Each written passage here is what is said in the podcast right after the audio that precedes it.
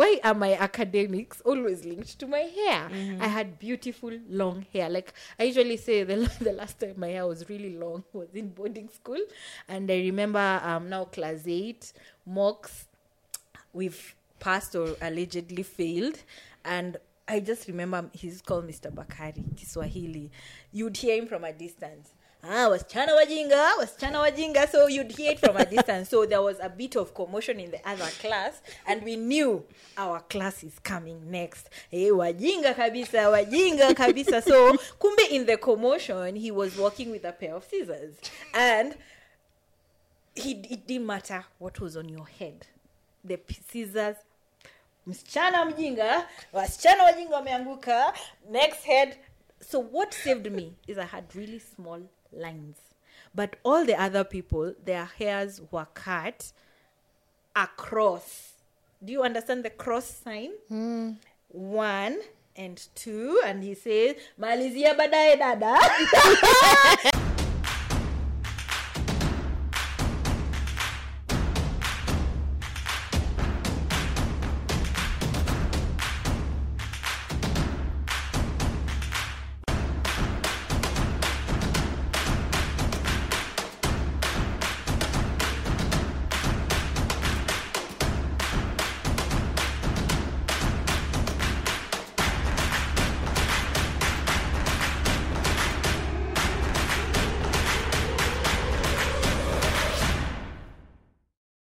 Hi guys, welcome back to my channel and another episode of the Wheat Podcast. My name is Maggie if you're new here. This is a platform where we just discuss things that trigger your mind to ask, what is that? So anything, any topic, we delve deeper and have conversations around that topic. And I am excited today to be joined by two ladies who I consider not only my friends but my family. This set has been very loud, so I'm happy to have a ball of energy that is my sisters, and I'm going to let them introduce themselves. They are not new to the channel as of now. Yeah, they're not new, so I'm going to let them introduce themselves in case you're new here, so that you can know them and you'll know them more even as we discuss today's topic. So on my left, my name is Jocelyn Omondi. I am an advocate of the High Court of Kenya. I am a partner at JRO Advocates LLP. Mm-hmm. In addition, I'm also the founder of Bougie Scents and Fragrances. Yes, amazing candles. Yes, I make the best candles in Kenya. Yes. Actually, worldwide. I'll just put it out there. Yeah, check it out on Instagram. Yes, yes. And apart from that, I am also a content creator. Yes. On your channel is? Jocelyn Omondi. Yeah, please check it out. Yes. She has amazing therapeutic content. Cozy content. And to my right. Hi, my name is Joan. I'd say just Joan. I don't have a lot of words to introduce myself with. Just Joan. I don't have a lot of words like they do. I struggle with introducing myself. So let's just leave it as Joan. Joan. Okay.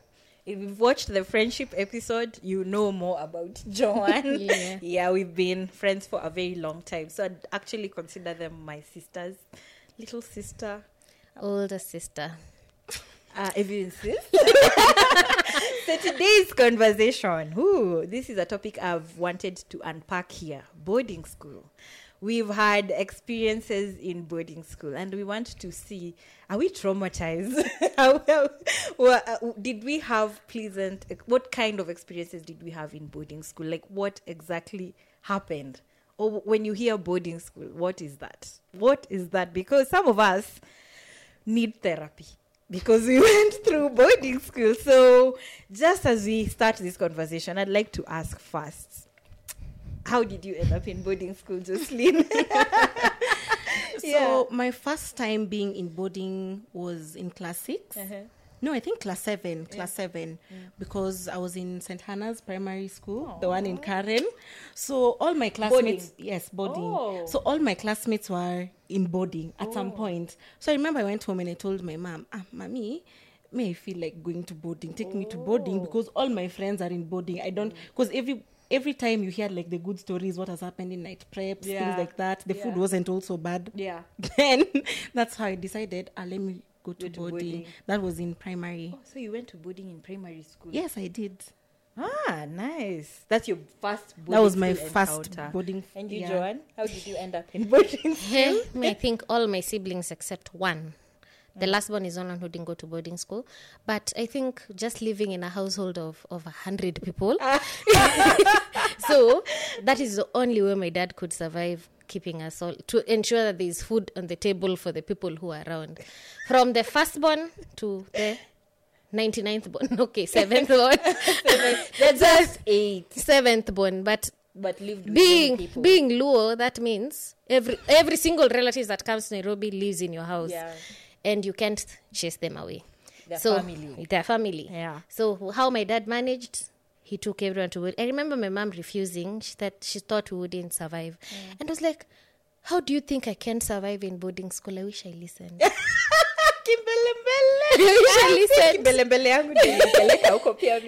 So you went boarding at what age?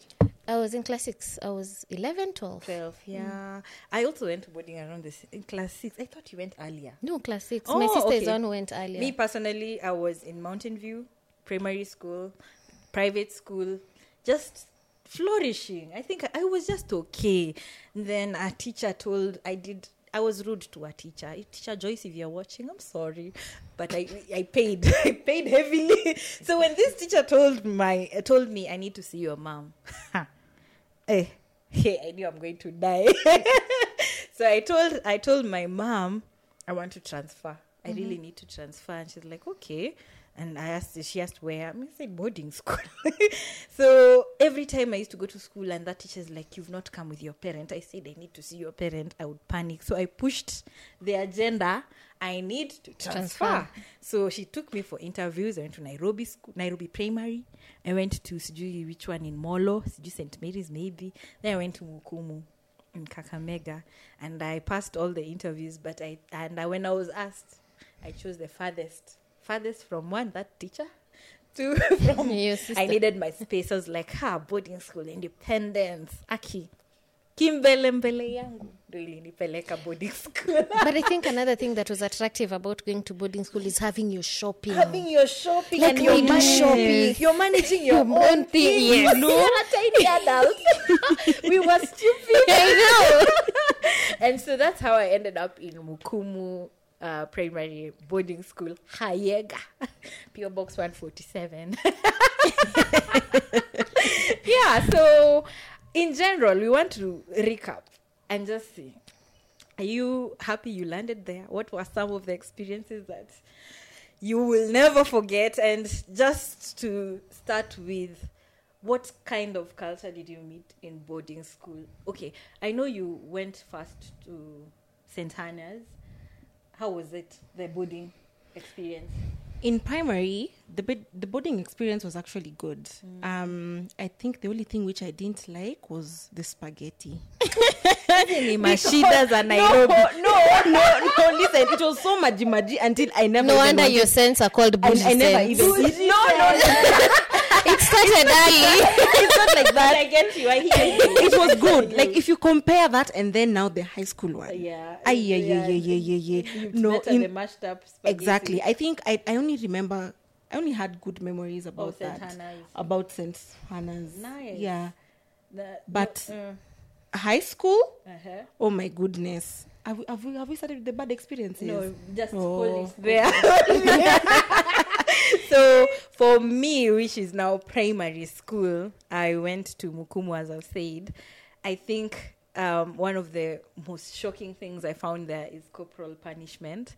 And it's not to say where we were not being beaten. I think we're being beaten on the hands or something.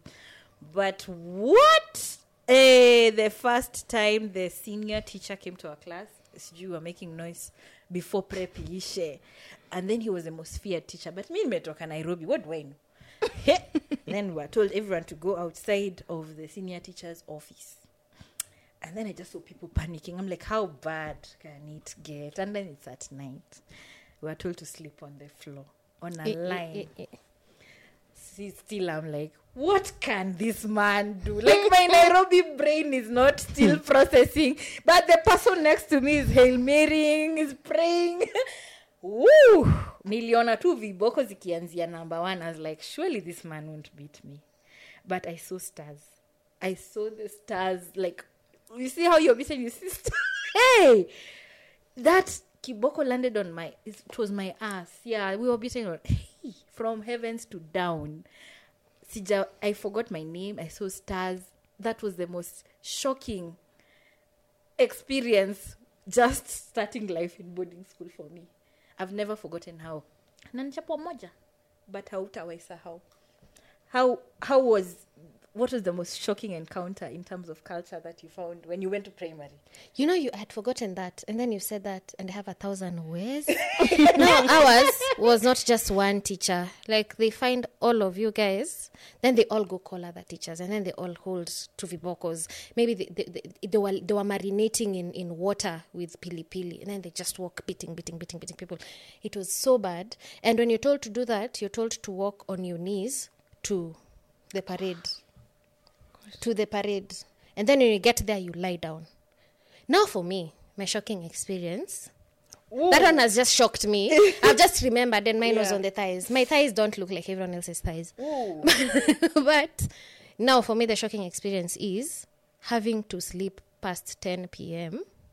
every day. I was so... In primary? Night prep. In primary. I don't know. Me, I just went to primary school. And then, you know, you traveled from Nairobi, so you've traveled overnight. You get there in the morning. People are back from mass. And then you're in class the whole day. And then you go pray rosary. And then you, at from 5, then you go for supper. Then you're told you're going for night prep. You don't even have your sweater because you don't remember that you're supposed to have a sweater. And you know, Asumbi is close to Kisii, so it's quite cold. You're shivering the whole night. I was used to sleeping by 7:30. It's 10 p.m. You're still in class. You're reading. You're supposed to. Or sometimes the teacher is teaching at night. The first day. I don't even know I was not number one in Kenya. Such a waste. It is for me at least. No, I nearly quite top in Woma Bay. I'm talking about Kenya. I think we can now like merge the experience. Okay. There's the shocking culture of when you go to... My sister says, my small sister, shule yako ikipita Nakuru, rest in peace. Na umalizane na nywele. Wacha nywele Nairobi. But let me tell you, the other shocking culture that I found there, I remember week one, the nun, I think it was the head teacher, because our water is rationed, there's time for fetching water. So I remember the nun like looking at your body, and she told me, enough. The water yenye imechoteka is enough because ameshawa na my size. And then she, like she's looked at you. You smell enough. So next, a quarter. Yeah, like kidogo.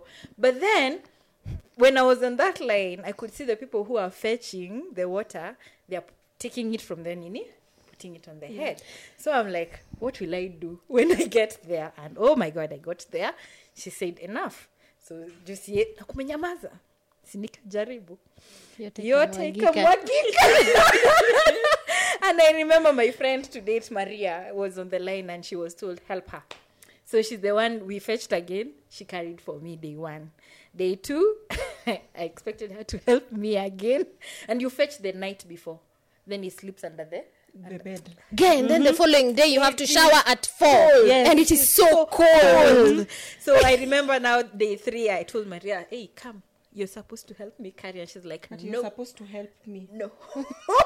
And I was like, now I have to learn how to carry water on my head. And now, to date, it's a skill. I'm a pro. Isn't it easier to carry water if you have to move something? You just put it here. I even know how to lift it to my nini. And definitely. No. But that was one of the things that shocked me day one. That one, we have to fetch water the night before. Two, I have to carry it on my head. Three, we are going to shower in an assembly.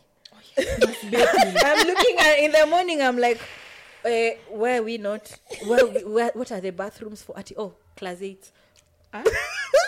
Why can't we use the bathroom? As kids, class 8 didn't even have bathrooms. Everyone showers outside there. If you're class 8, you don't even want it. You've been trained to use outside. That's part of the shocking culture for me that I got. And I know you have similar experiences, but now in high school. Now, tell us how you landed in your boarding school in high school. Yeah, so when it came to high school, I remember one of the reasons as to why I went those sides, because my brother was also studying in a school those sides. So my parents thought it would be best if we are together so that at least we keep each other company. Then, Matthew, at the same time, it was also just after post-election violence. Oh. So it was a bit safer to have us area. In our area. Yeah. That was I think that was like the most determinant as to why we now went to schools back at home. You know, I'm shocked that post-election violence you were joining high school. Me, I'd left high school. Yeah, age difference. And look at how nice I look. Who would tell? But see, we are sorry. Yeah. Yeah, so I remember my first week over there, just like the way you had said. So now you were you called, or now mom arranged that you go closer to where you belong? I also got a letter to go there. Ah, okay. I also got a letter to go there. Not the government. I also got a letter to go there. Okay. I think I was called to which schools? I can't even remember the school which I was called to. Yeah. But anyway, I remember my first week. First week, I was written as noisemaker, just like the way you're saying noisemaking. but no, you're all form ones. Who's this? Yeah, we're all form ones. Imagine me, I was never a noisemaker anywhere. Where I was seated, so everyone had a desk mate. I was the only noisemaker in my row because it was two. So who are you talking to? Myself, apparently. I don't even know. So I remember on that day, we were all removed outside the class. The whole class was removed, and us noisemakers were kept in a different room. And then the rest of the class was told to kneel in the assembly ground. This is night prep, mark you. So at least that day, thank God I was written as a noisemaker because we were only beaten with one teacher. But at the same time, the rest of the class was beaten like the way you guys were beaten, like teacher after teacher after teacher. That's what you beaten meant. Like different teachers. Beaten. Different teachers. Yes. They call each other to murder people. It was like five. It was five. Like, I think five teachers, male, female, they just come and beat you. They beat you. Ama they call each other. Exactly. Yeah. But then, now in retrospect, what is that? Exactly. What is that? Then I remember on that same day, there was one of our Kiswahili teachers. She came, and then she came to the noisemakers now, as were a few of us, but weren't beaten as much as the rest of the class. And she came and made a comment. Let me put it the way she said. Nyinyi ndio wenye mnafanya hata nisitake kupata watoto. If my children are going to behave like the way you're behaving, I'd rather not even have children. What is the crime? Apparently noise making. Okay, then another shocking culture which I think one of you has mentioned is, I don't know if I should call it lack of privacy. It's that one where you all bathing at the same place. The bathrooms are there. At that time, the bathrooms were there, but they were closed for some reason. They were still closed. And they were like cubicles, but then now outside those cubicles, kila mtu hapo akona besheni. I remember I asked someone, is this how we're supposed to bathe? Then that time, you're supposed to bathe yourself and not look at anybody. Basic. On your side, then even the same thing. I remember I had like the biggest box of in the entire school. So I remember when I was walking through the dormitory, and most people used to like stand on their beds. See, they were double deckers, and someone is literally oiling themselves, and they are literally naked. What? I was like, oh my goodness. Coming from Nairobi, it's big. I was like, apana. And then at that, exactly. Then at the same time, and because it's shocking you, like, oh my gosh, no, na unambiwa. For one, unangalia nini? Eh? Unangalia nini? That was crazy. That was crazy. I think that was just a mess. I remember, like, even us after the beating experience, I decided now I need to write a letter home because there is no bureau. I need to write to my parents, come save me. I'm sorry, I don't want this anymore. But then how will that letter reach them? It has to be read to be posted. What? Yes, for us there's a time letters were being read. What are you telling your parents? What are you telling your friends? Yeah, another shocking culture that we come to is the letters. If you by mistake, and this is just for me primary, if you by mistake just went out for a funky, a boy loved you, liked you, and writes a love letter, you're going to face the consequences of that love. Because one, your letter will be read in assembly. You've not read it. Chances are you don't remember this boy. Mm-hmm.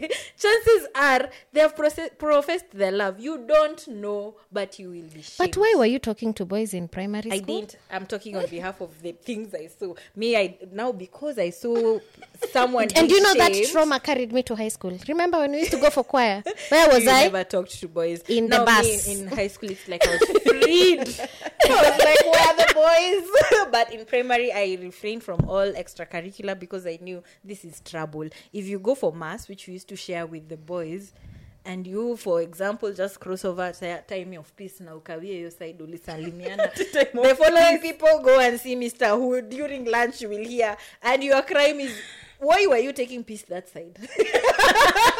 Like you couldn't share the peace of Christ supper amongst you. Like I was so traumatized that I think it changed how I viewed boys. For the first, your sister will tell you, the first time I got a love letter in high school. I thought you were pregnant. I cried. I cried and I told, and she was asking me, what's wrong? This boy's hitting on me. He'll get me pregnant. I cried. I even remember his name. He was in Upper Hill. He was from Upper Hill. I was like, why is this man trying to spoil my life, ruin my life? And your sister is laughing. It's just a letter. I'm like, yeah. Can you imagine the thought of someone writing all? I was traumatized. And then, due to company of people like maybe your sister, I opened up. No, for me, the extracurricular activities really, I flourished. Wow. That is when I learned. That is when I became confident because from the primary school I was in, I was not given any opportunities. Mm. The day school I went to, because I was the quiet, meek child who was the shortest in class. So I would sit in front and not talk. Mm. And then I went to school. And my sister was there ahead of me. So they were expecting me to be my sister. Mm. I joined everything. That is when I knew I could sing. That is when I knew I could dance. I was in church doing everything. Not talking to boys. Mm. I mean, I looked like a child. Mm. So what boy would be interested? But I flourished. And that is why when I came to high school, I was busy. Like I was told you're going for choir auditions. And I was like, okay. Oh. It wasn't a big deal. Lovely to hear that you actually it builds because now what I remained to do in the primary was dance in church, where you couldn't also dance too much. Yeah. What happened? No, but that is something I want to say about the showering thing. Yeah. Now you guys had doors. Us guys, it was cubicles and there was no roof. Yeah. So also us there was no roof. I'm saying when there was the cubicles, they were closed. But it was showering outside. Yeah, there's no... If it rains you, yes, you still shower. You're being rained on. Yeah. What did you want to add on to the dancing? No, it's just that she said dancing. Now, I remember. Now, you see, one thing about these schools in Nyanza, Western, everybody has a big bum. Everybody. So, there was a rule in church. I remember the sisters used to be like, don't go there shaking your asses. Don't go there shaking your asses. If you shake your asses, because they're like the brothers are going to see, the other people are going to see you tempting the priest, things like that. You know, I was an altar girl. You know. So I remember it used to be so, even like, you know, the dances used to be so checked that if you're dance, and you know, sometimes it's not even you. It's not that you want to shake. It's just... You even walk, you step like this. It just shakes. So what is the beauty of being a small girl? Yeah, I was in front there dancing and jumping. No, she flourished. Yeah, I was the small girl. Nothing had formed yet. Nothing is moving. I had to move my dress for something to move, and I was a liturgical dancer. Even if you don't type. But now, what used to happen was that if the sister sees it is shaking, she'll come remove you from the line in church. Yes. In church, remove you from the line, and even slap you or beat you, or you see, because you're in a lineup like this, you're dancing as you're moving. The sister will sit at the edge, akuchape, and you're supposed to continue dancing. You're supposed to continue dancing, but now you regulate how it's moving. Have you ever been slapped for dancing? Yeah. No. Okay. I used to try my best not to move. You know, I think I don't like how just you growing and developing was also a crime. Oh yes, yeah, it was. So I really thank God maybe for my small boobs. I never had a lot of, but I remember also the children around, not children, but classmates had flourished. And they used to read my mama letter, please don't come with boob tops anymore. Please come with the bras. If it means putting a paper, I'll put. But this woman kept coming with the boob tops and vests. I'm like, what is this? Imagine they never wore boob. You see, I'm blessed now. I never wore a boob top in primary. I didn't have boobs. Wow. Mm. It all came in form. And I remember another thing that I learned in boarding, just being in that environment, was periods, when everyone was asking, "Womeanza," and I was like, "What are we starting?" They didn't know about periods. I didn't know about periods, and now reproductive. Class 6, I don't think it was. It was being talked about. You see how in Nairobi people are conscious about talking about it. I learned about periods from my peers first. Before now, a teacher, I think in class 7, talks to you. Yeah. But now class 6, I'm just like, what is this people are starting? And if you've started, you are people like... People were hiding. Oh, no. Kama ujanza, wenyamaza hata ujanza. Oh, for real? Like, oh, no, maybe get that. There was more respect. Me, I was even scared of starting. If your periods have come, because now you've joined womanhood. Yes. So it would be like, like anything. Me, I was scared of starting. Everyone, it was a secret. I was waking. I was scared. Me, I was so I started in Form 2. I was scared of starting. Imagine. And I kept praying to God, I hope I never start. Because to me... Because it was never, no one talked about it, everyone hid, it was something dirty. Oh. Yeah, even if you're rolling and you're seated next to me, I used to think, oh my God, what anpatia too chafu. Ah. Yeah. Is that something you learned while in school? In primary, because I remember my very good friend started rolling when she was in class 8. So she told someone else who'd started rolling. She didn't tell me. Mm. And then they just decided I can't. Sometimes we would share beds. Just because. Mm. And we used to... boarding? Yeah. Sidji whose mattress is lost. Now you have to sleep on someone else. How is a mattress lost? It's boarding school. It's boarding school. So, or maybe your blanket is lost, someone stole it. Or you were sleeping on the lower bank, but the person on the upper bank has susued. Oh. So everything else is... Yeah, so you have to go sleep on someone else's bed. When she started her periods, she told another friend to tell me to go sleep with her that night. Because when you're in your period, you're dirty. Mm. So you're not supposed to share beds with someone who's never started their periods. Interesting. Yeah. And that is how I viewed periods for a very long time. Dirtiness. Until I went to high school and then everyone is rolling. And it's normal. And it's normal. And everyone is talking about, like, Joan, did you carry a pad today? Me, I would hide it. Yeah. I think that's another episode that we have to have. Periods. Yeah. Periods and the period stigma and everything. Oh, yeah. But... when talking about cultures, I think we've talked about the punishment aspect. For me, the beating was a shock for me. Other than just that, there are two encounters I'll never forget. One, the deputy teacher. That one I also saw stars. Like, you people think you can be beaten. Do you know you can be beaten one is stars? Like, I was sleeping in class and I know. Umefanya makosa, yes, but I thought it's my deskmate waking me up. Kume ni deputy ananinag. Na pia mimi niko we donata niache. Do you know what they would do for us?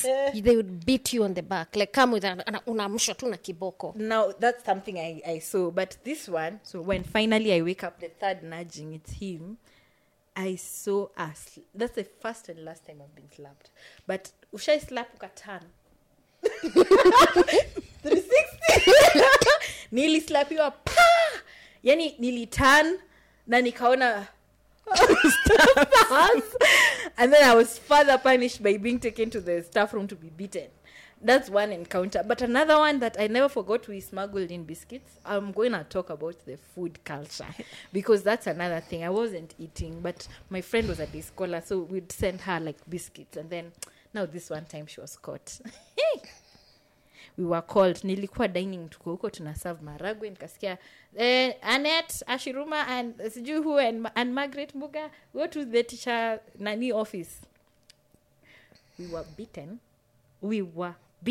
I knew I'm dying.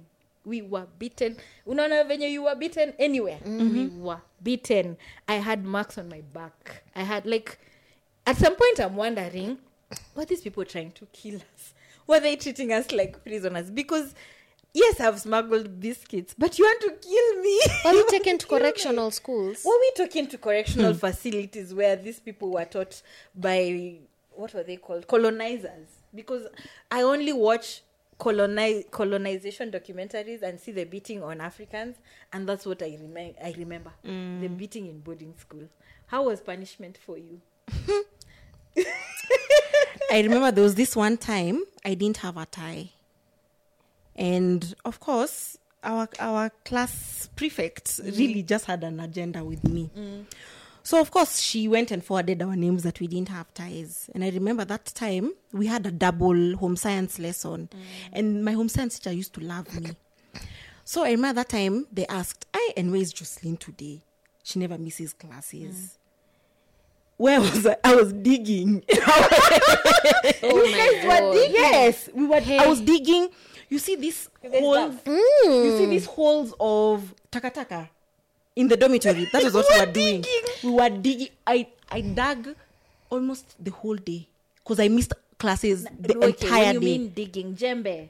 Yes. And let me tell you my story with digging. Yes, a hole. The whole time I was digging, and I remember. We missed classes that entire day.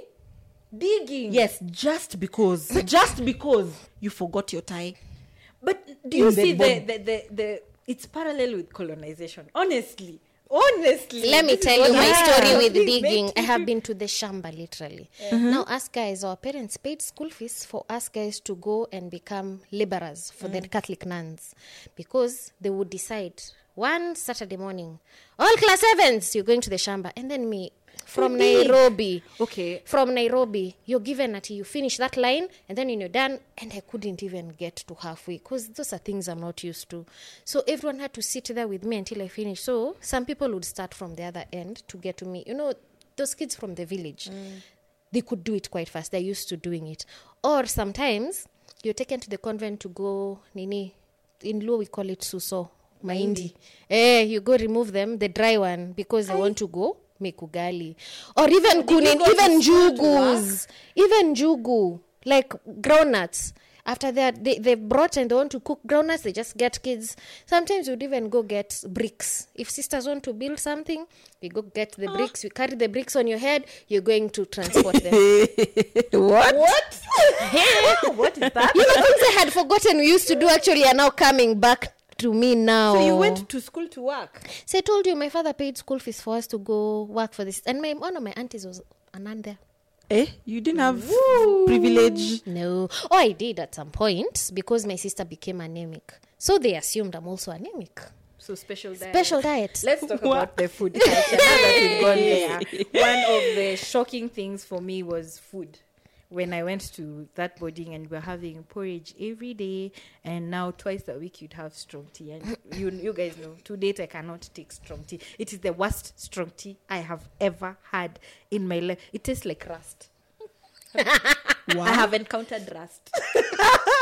So I remember like the food, I would starve myself. Honestly, I never ate. I was so malnourished, and I think we never talk enough about the food culture. There are very many malnourished kids in boarding school.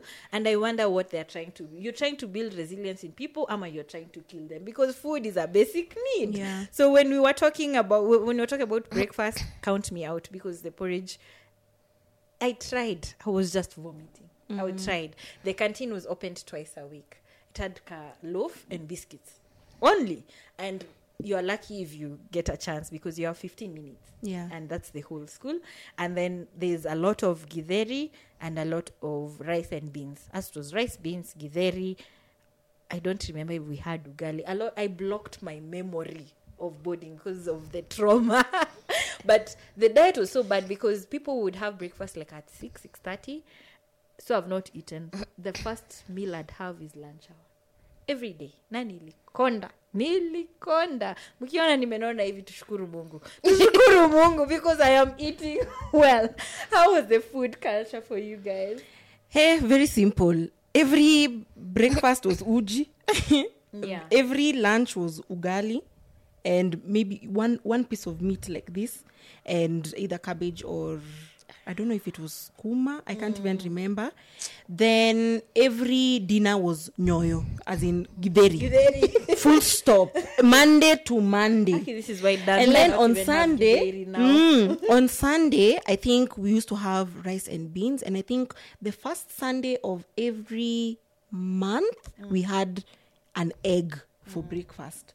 It was standard like that. So for me, because I love food, what I did, I was like, me, the only way I can survive in this school is if I do home science until Form 4.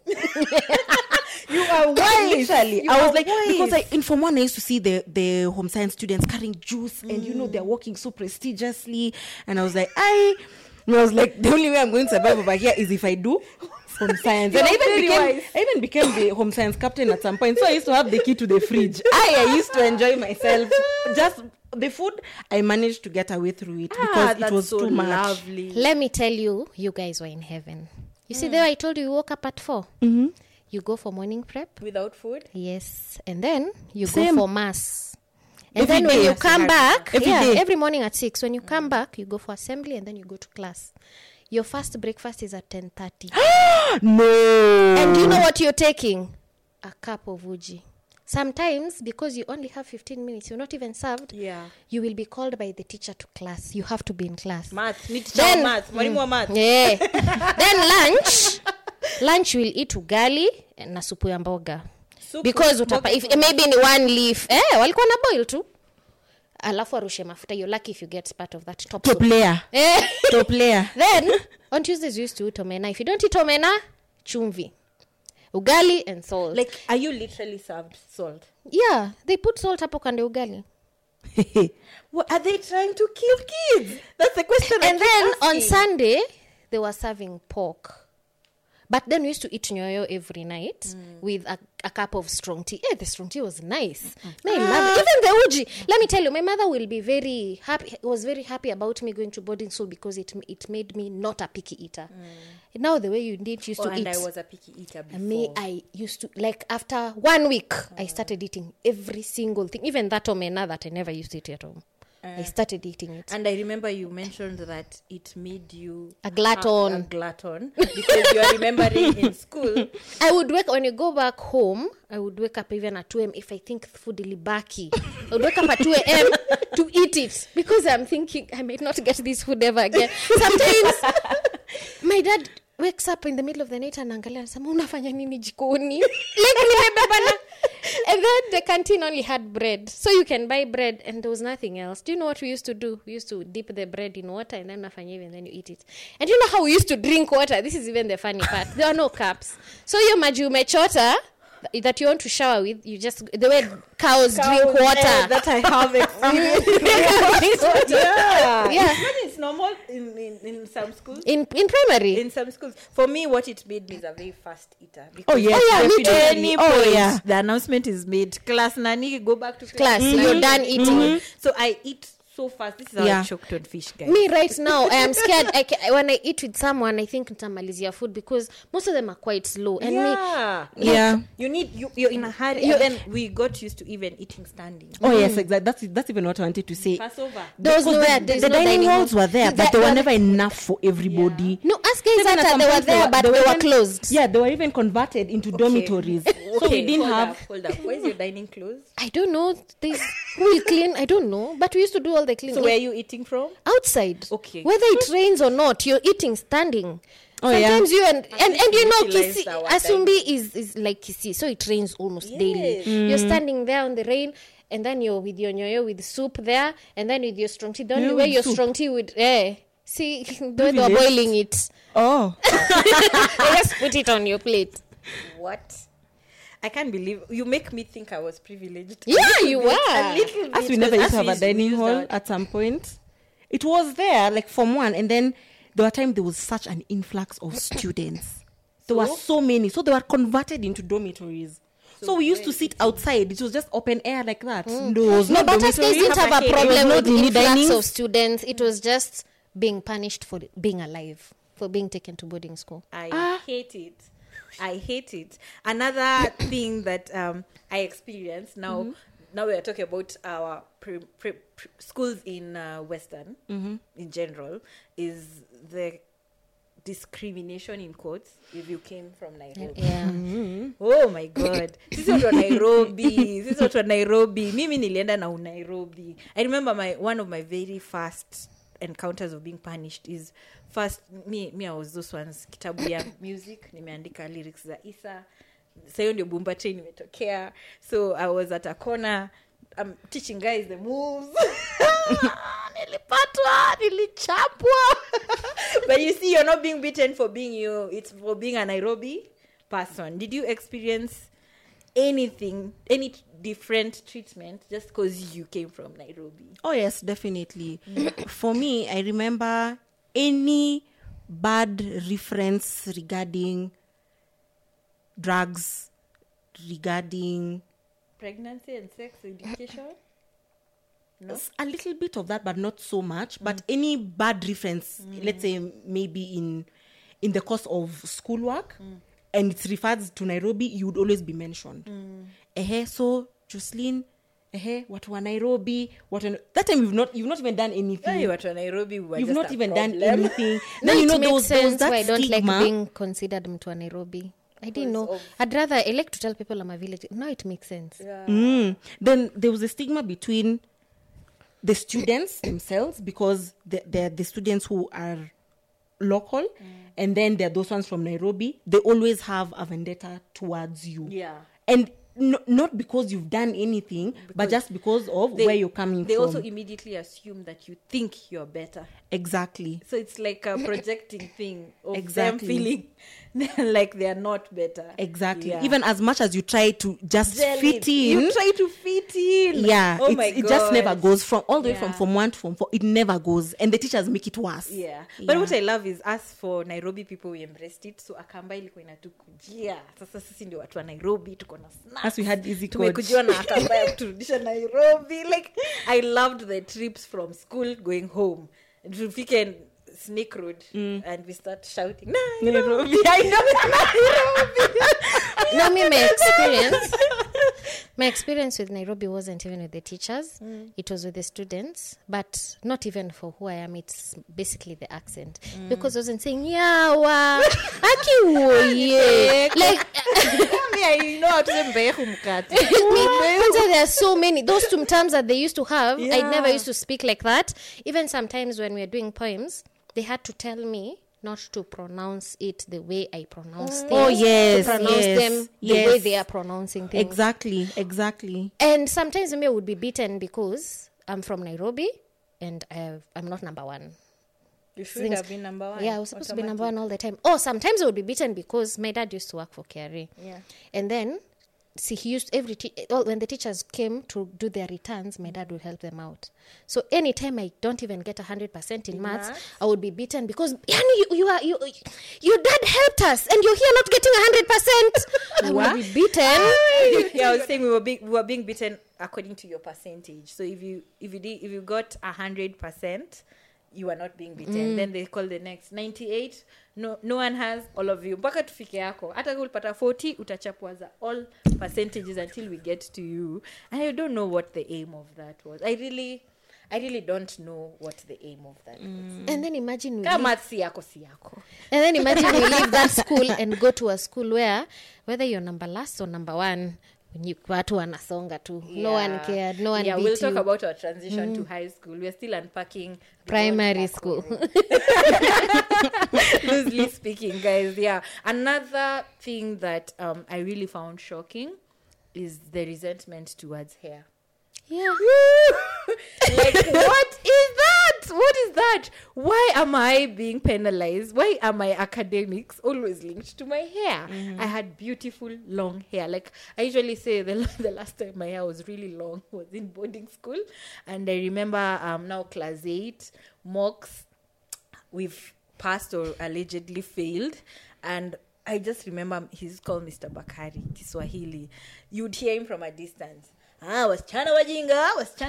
So you'd hear it from a distance. So there was a bit of commotion in the other class, and we knew our class is coming next. Hey, wajinga kabisa. So kumbe in the commotion, he was walking with a pair of scissors, and it didn't matter what was on your head. The scissors. Msichana mjinga, wasichana wajinga wameanguka, next head. So what saved me is I had really small lines. But all the other people, their hairs were cut across. Do you understand the cross sign? Mm. 1 and 2. And he says, Malizia badae dada. So the whole day, you are walking with a cross, as if Jesus was not enough to die for us on the cross. You're walking with a cross on your head. That's day, remember, very many people had sweaters on their head. And then he started on Friday, and you'd say Malizia Badae. So we were all given the weekend. Think about how you're going to cut your hair. I panicked. I thought, how can I reach my parents? The letter will not reach on time. Akibara was stressed because I'm being penalized, and honestly, I had not failed. It's just the mean score had gone down. Mm. But now everyone has to be punished. And it is because you guys have hair and you have not concentrated. So I remember after that, Sunday, I just said my last prayers. I remember even where we were. I remember with who. And she's called Sharon if she's watching. And she's like, just let it go. It's hair. She cut my hair. These people, if they knew I was going to be a hair influencer. I remember we cut the hair. I went to class, but I didn't study. I was just like, I hate this place. Now it was class 8. It was like, I need to pass and get the hell out of here. Mm-hmm. Did you have hair discrimination? Oh, yes, definitely. I think for our school, it was a rule. No chemical. Mm-hmm. No chemical. It has to be natural hair. Yeah. So it's either you shave or you keep natural hair. Yeah. And if you went to school as a Form 1 with chemical, they shave you immediately. Like, that's like automatic. Mm. And then I remember that time, my first day going to school, I had lines, small lines. My mom had insisted. My mom insisted. My mom insisted. We had to undo Petri's hair. Yeah. My mom insisted. We had to have very small lines. Yeah, it is. Yeah, so and now when we reached there, then they were like, no, you can't have that, because every Saturday you had to remove your hair, because Sunday you have to go to church with open hair. What is that? That was the rule. You could not go to church with lines. Never. You have to unplait.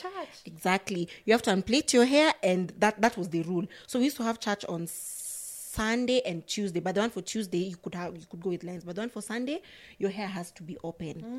And then now another correlation with hair, I think there were so many punishments that now it reached a point that if you make noise, like in Form 3, Form 4, if you make noise, you're shaved. If you're found with illegals, you're shaved.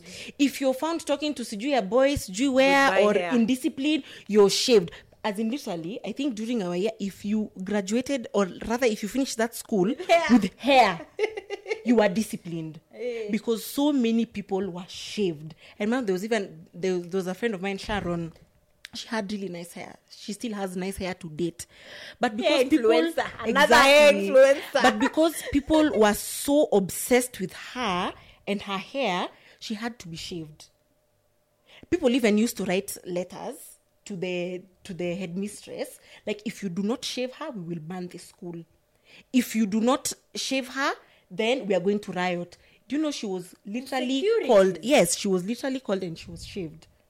That is trauma. Twice. And it's just that her hair is just, it's good. It will still grow and it will still be nice. What is this obsession? Yeah. Did you have any hair? 1 centimeter long. That was the rule? That was the rule. Everybody. Like, so you had to shave your hair. And I can even shave your hair now. If you need someone, give me a makasi, I'm a baba, certified. I actually learned how to plait, because now of the plaiting rule. Oh, yes, you have to have you plaited. So for us, it was butter trade. Mm. You can only be plaited by someone who will plait you. Oh, yes. Who you will plait back. Yes. So I had to learn. I even know how to plait myself. Na macho nimefunga lines. Very well. Just to survive until class 8, they were like, all this is in vain. Chop, chop, chop. Mm-hmm. Aki lakini msalaba. Msalaba. 1 centimeter long. Friends walking with their crosses on their head. Yes, guys, it was 1 centimeter long. Every Saturday, you're there shaving each other. Oh, you have to maintain? Yeah. Oh, that is... You're maintaining the length. Yeah. Mm. So if it goes past that... We look like boys with kwashako. Please remind us the song. The full song. Tazameni nyuso zetu zina afya na furaha. Hayo yote yatokana na bidii ya mtawantonina. No, and we had kwashiako. And they had kwashiako. I mean, ugali and sauce. Hey. Tazameni so zetu. And by then, all those faces were actually dead. Because, you know, though you'd expect when kids are performing, they're happy and smiling. They're all like this. Even parents, like, they were so sad when they saw that. And I don't know why we continue to stay in that school. I don't know. Maybe our parents just stopped. No, let them just finish. It's temporary. May I have a feeling my auntie had a lot of say in the schools that we went to. My dad's sister. Okay. I can see. Another thing that I wanted us to talk about is how they handled reproductive education. You're talking about periods. For me, I've mentioned I learned it through my peers. Then we had like a teacher step in grade class 7. And then you've learned it also through your peers. Yeah, we didn't talk about Jocelyn, it. Jocelyn, did you have any reproductive health education? And also how they handle cases of pregnancy? Okay, in primary, remember when we're in class 6, I think, we were taught about, having periods, that's things primary, like that. Yes. Yeah, now that was in primary. I think that's the first time I actually learned about it because we were actually educated. And this was in Serare. Mm. So, but now when it came to high school, you've mentioned pregnancies. We used to have pregnancy tests every beginning of the term and mid of the term, just to find out, okay, yes, we did in the beginning, but maybe at that time it wasn't... Pregnancy test, are you peeing on the stick? No, you're not peeing on the stick. You lie down. You go to, what do you call it? Is it the dispensary? No, we used to call it sick bay. Sick bay. We used to call it sick bay. In primary? Yeah. No. Us used to have a sick bay. See, there was... you were sleeping when you're sick. There was that option. Yeah. When you're sick. When you were not sick. And you're just giving Brufen, of course. Oh, that was if really you're really, bad. Really, if you're really, really sick, there was a mission hospital over there. And if you're sick and you can't go to school, I don't even remember. You didn't have a sick bay, Amma. You never got sick. People were never sick. You don't have the option of. You don't have the option of being sick. You'll be beaten. You're pretending. This are prison camps. Wait. You were never sick. The only person that was actually really sick, and I think she was pretending most of the time. I hope she never watches this. Is my sister. Because she even went home. She even went home and stayed home for like 2 weeks. That's when she came up with the story of her being anemic. And then we had to eat special meal. But she wasn't sick. Because she was only sick after exams when now we have release. We have to be beaten. Yeah. Or just before the exam. Interesting. Yeah, the check. So it was every beginning of the term. So you lie down on the bed in the nurse's office. So one by one, those like a list. You see, like the class list. So it's like Margaret, Kuja. You see, like the middle of below your navel, like just what do you call it? Just why you tell us to? Hey, so the nurse will finger you. It was painful. It was so painful. I don't know. She was trying to see if it's hard. So if it's hard, you're pregnant. And were the cases like almost correct, accurate? Sometimes yes. Sometimes yes. Actually, sometimes yes. And how would they handle? Now, in our school, it was a rule. No pregnant. No removing. No abortion. You could not abort at all. If you're pregnant, you stay with the pregnancy throughout. But then if you're in Form 4 and you're doing exams and you're still expectant, then you're going to be like day schooling. Okay. Because I think the school didn't want any liability in case anything happens to you. So you'll be day schooling. In, out, in, out, in, out. But I remember there was this one incident. There was this lady who was expectant. And it was quite big. I think maybe she was between 3 to 5 months. And at that time, I remember it was on a Sunday. And, you know, the whole school knew that she was expectant.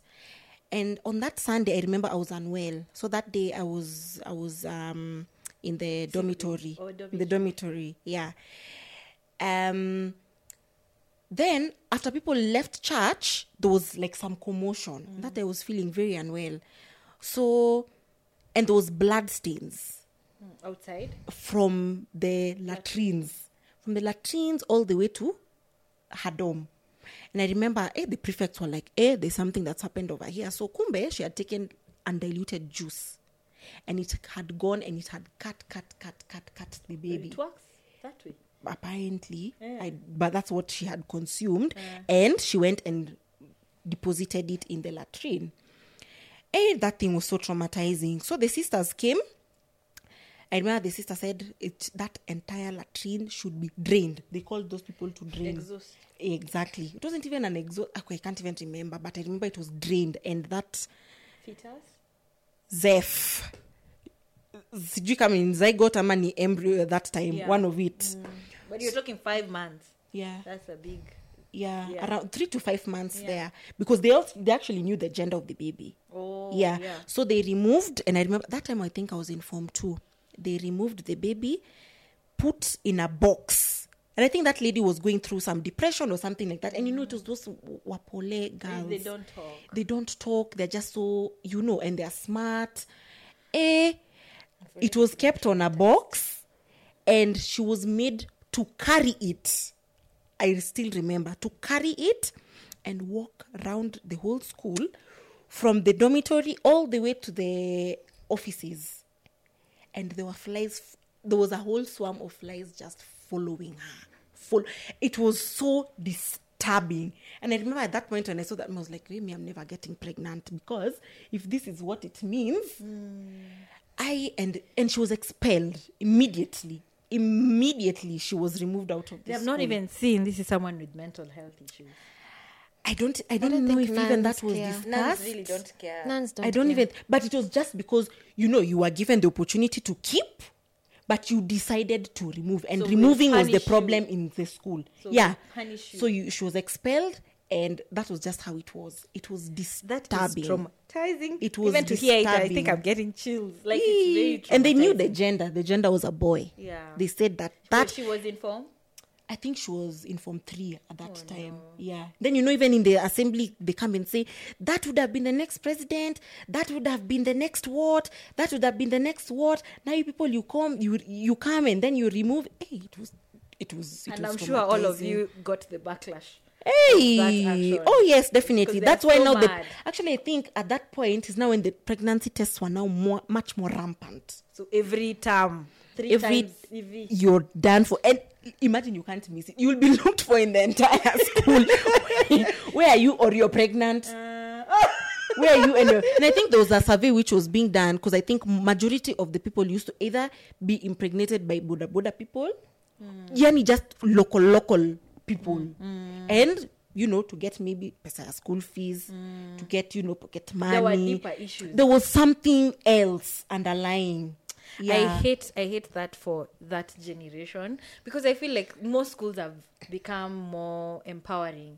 I really hope it's changed, but the schools I've worked with, there's sex education that's being done, that people are made aware, because at that time, remember, you're getting pregnant, but there's literally no sex education also, because sex is shamed on. Yeah. Like, we frowned upon. No one will teach you that if you do this, it's if you smile at a boy, you're going to get pregnant. If you say hi, if you're holding hands, you're going to get pregnant. But I'm hoping that most schools like even getting a letter from a boy. Like letting a... Me, I've never told you guys. Me, I have stories. But I remember in class 8, I danced with a boy. He was there. Centimeters away. You knew like you were pregnant. Really, that's too heavy. Pale Sports View, holiday. Mimi, the next day I went to my cousin, please buy me a pregnancy test. I'm pregnant. I cried. And she's like, did you guys have sex? I'm like, what is sex? We danced together. That is all. We need to do a test. We did one test. I said, that's not enough. We did after another 5 minutes. We did another one. Aki, my cousin, we are watching this. Thank you for the love on this stupid girl. I was so stupid because it was just a frowned upon topic. There was no real education around the topic. Oh, yeah. So for me, even just being close to a boy, I'm pregnant. Mm. And I was now worried. I don't even know the father of this child. I don't even remember the face of this guy. Because we were just dancing. Kuna giza kidogo. Ile tu ya hivi. Na ako uko. And I'm like, Jesus. Yeah. Is there a point he touched me? Maybe here. Yeah. Hivi tu. Aki mimi, I cried. I knew I was pregnant. I am hoping more schools are sharing sex education rather than frowning upon it and then treating people like they're the evil ones or they're the bad ones, yet you didn't teach them. Because it was so traumatizing to the extent that, you know, there was really no counseling or something like that. And I remember we even given an exercise of write down the people. Who you think bad. And apparently some people wrote me, and later on it was one of my teachers who was telling me, you were actually written by some of the students. Mm. And I felt so bad. I was like, how, yes, I was bullied thoroughly, but... Yeah, it really scared you.